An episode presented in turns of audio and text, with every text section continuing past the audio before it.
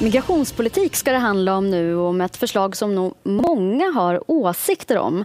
Den eh, danska socialdemokratiska regeringen vill framöver låta länder i Afrika ta hand om landets asylsökande. Danska folketinget har sagt sitt. Med rösterna 70 mot 24 har de antagit den socialdemokratiska regeringens förslag som innebär att Danmark ska kunna outsourca hela sin asylprocess till Afrika. Danmark ska låta afrikanska länder ta hand om processen men stå för kostnaderna. Och de har redan fört diskussioner med Tunisien, Egypten, Rwanda och Etiopien. Rasmus Stocklund som är regeringens talesperson i migrationsfrågor uttrycker det så här. Om du ansöker om asyl i Danmark så vet du att du kommer att skickas tillbaka till ett land utanför Europa och därför hoppas vi att folk slutar att söka asyl i Danmark. Nu riktas skarp kritik mot Danmark, bland annat från EU-kommissionen, Amnesty, Röda Korset och FN. UNHCR säger i ett uttalande att landet duckar för ansvaret för människor på flykt. Så vad innebär det här för någon som vill söka asyl i Danmark? Vad innebär det för migrationspolitiken i Europa? Och är det ens möjligt att göra så här utan att bryta mot asylrätten? Det ska vi prata om i dagens Aftonbladet Daily. Jag heter Olivia Svensson.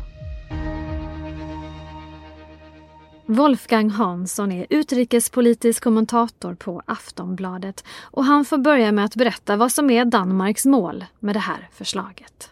Alltså det yttersta målet är ju att det ska komma färre eh, flyktingar till eh, och asylsökande till Danmark. Det är ju därför man genomför det här. Eh, det är ju som eh, att avskräcka människor från att eh, överhuvudtaget komma till Danmark och söka asyl där. Man ska välja något annat land istället. Och hur har debatten och opinionen i Danmark sett ut inför den här omröstningen som hölls i torsdags? Ja, alltså det är ju de borgerliga och Socialdemokraterna har ju varit för det här förslaget eh, och det gick ju igenom med, med väldigt stor majoritet. Men, men det finns vänsterpartier eh, som, som stödpartier så att säga till Socialdemokraterna som har haft tveksamma, eh, som haft invändningar mot det här. Ehm, så att det har inte varit total enighet eh, runt det, men ändå eh, ganska stor majoritet. Och vad kommer då det här innebära i praktiken? Om vi tar ett exempel, någon vill ta sig från till exempel då Belarus till Danmark. Vad kommer då hända om det här eh, blir som, som danska regeringen vill?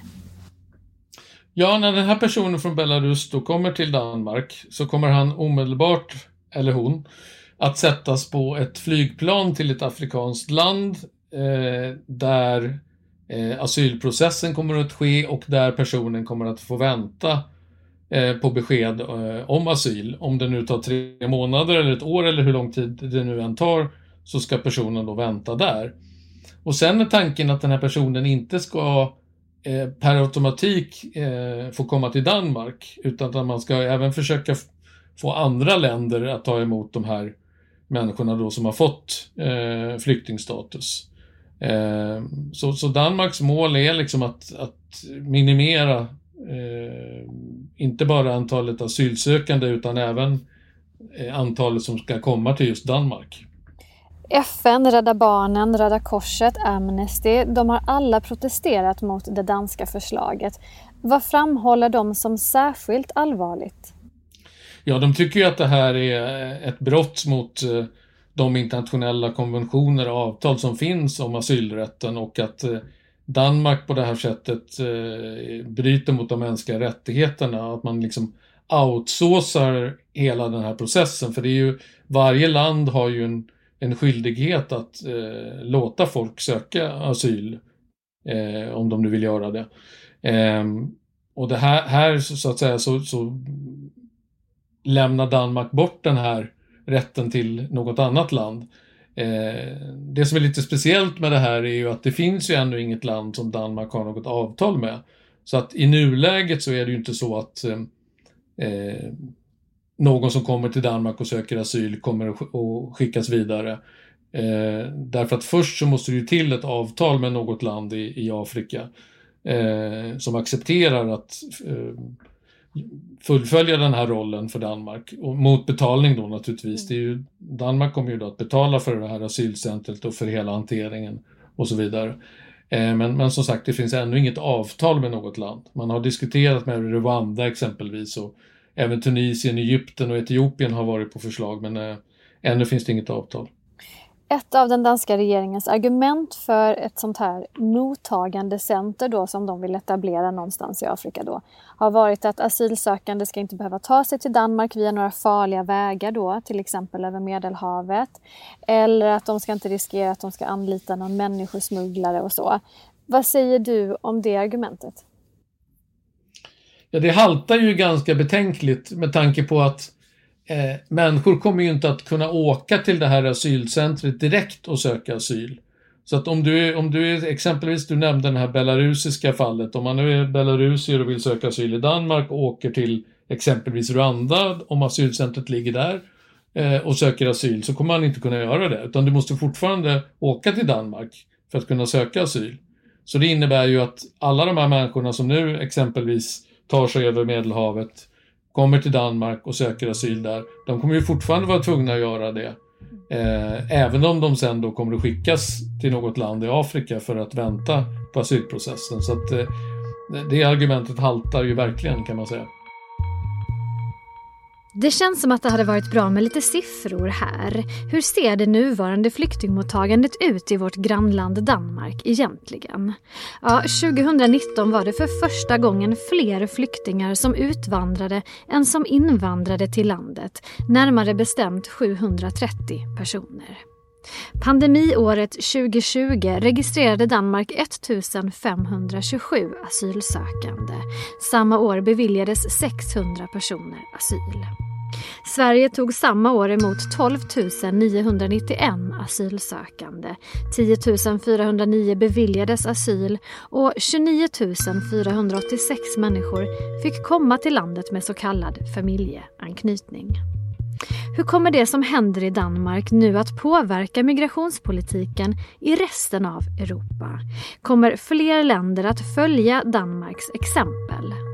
Vi hör Wolfgang Hansson igen. Ja, eh, även om de inte vill följa det så finns det ju en risk liksom att eh, det är så här det kommer att bli i framtiden om nu danskarna lyckas eh, med sitt experiment eller vad man ska kalla det. Därför att vi ska ju komma ihåg att eh, eh migrationspolitiken och flyktingpolitiken är en av de mest destabiliserande frågorna för EU-länderna därför man är så otroligt oense om hur, hur frågan ska hanteras.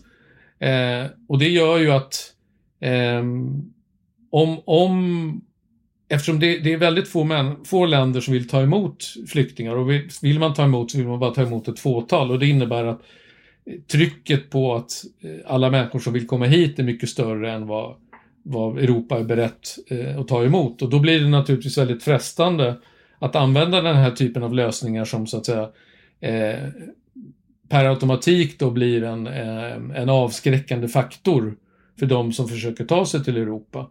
Eh, så jag, jag är fruktar att det här mycket väl kan bli framtiden om det är så att danskarna lyckas. Ja, och EU har ju redan ett avtal med Turkiet som rör eh, migration. Kan du berätta vad det går ut på?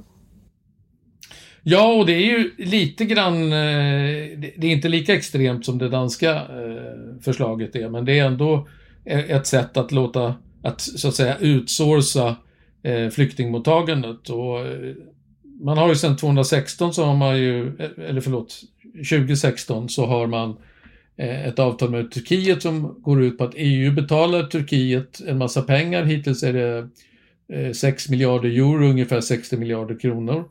Eh, för att man ska hindra flyktingar att ta sig ifrån Turkiet in till Europa. Eh, och vi vet att det finns ju någonstans mellan 3 och 4 miljoner flyktingar i, i Turkiet som väntar där, i hopp, många i hopp om att ta sig till Europa. Eh, och då betalar EU de här kostnaderna som det innebär, eh, uppehället så att säga för de här flyktingarna i Turkiet, mot att Turkiet eh, stoppar dem från att ta sig eh, mot Europa. Och det är ju på många sätt är det ju lite samma sak som, som det, det, det Danmark också vill göra. Eh, och det finns också ett annat exempel i, i, Australien. Där har man ju sedan länge haft just det här systemet där man har eh, Papua Nya Guinea och Nauru, eh, två önationer som eh, där man, där, dit alla flyktingar förs som tar sig till Australien och där de får sina asylansökningar prövade. Och sen får ingen av dem, även om de får asyl, får ingen av dem komma till Australien utan då är det andra länder som eh, tar emot dem. Eh, och det påminner ju väldigt mycket om det danska systemet. Men om nu land efter land, även då i Europa, stänger dörren så här sex år efter den här stora flyktingkrisen som vi var med om. Vad kommer det att innebära för människor på flykt? För det är ju inte så att konflikterna i världen har blivit färre sedan dess. Nej, nu, nu har vi ju enligt de senaste siffrorna så är det ju 80 miljoner människor runt om i världen som befinner sig på, på flykt. Och med tanke på klimatförändringarna så kommer ju antalet flyktingar att öka ytterligare och då pratar vi om människor som inte kan bo kvar i sina vanliga hem därför att de blir översvämmade, eh, det blir torka så man inte kan odla mat där längre och sådana saker. Så att det här problemet kommer ju att öka. Så det är klart att det, eh, det innebär ju att det blir mycket svårare för flyktingar att eh, få en fristad någon annanstans. Eh, men vi ska komma ihåg att redan idag är det ju så att de flesta som flyr krig och konflikt eller annat, eh, de flyr till sitt närområde. Så är det krig i Mellanöstern som är nu i Syrien till exempel, då flyr man till Turkiet och man, man flyr till eh, Egypten eller till Irak eller eh, Libanon, något av grannländerna. Det är ju väldigt få som tar sig vidare till Europa.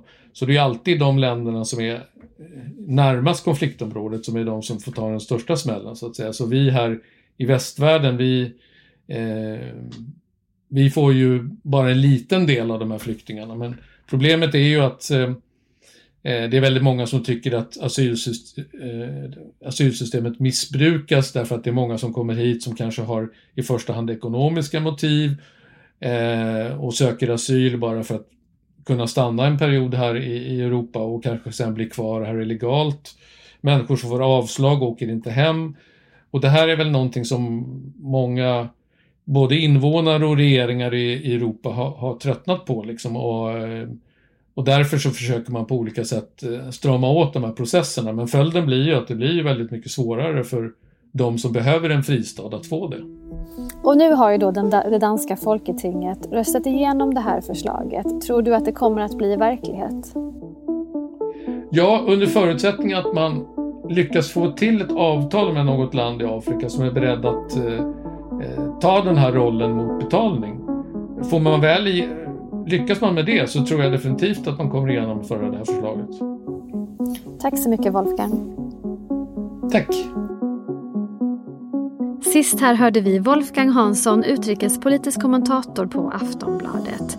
Jag heter Olivia Svensson och du har lyssnat på Aftonbladet Daily. Och jag säger som jag brukar, prenumerera gärna på den här podden så missar du inga avsnitt. På återhörande, hej då. Du har lyssnat på en podcast från Aftonbladet. Ansvarig utgivare är Lena K Samuelsson.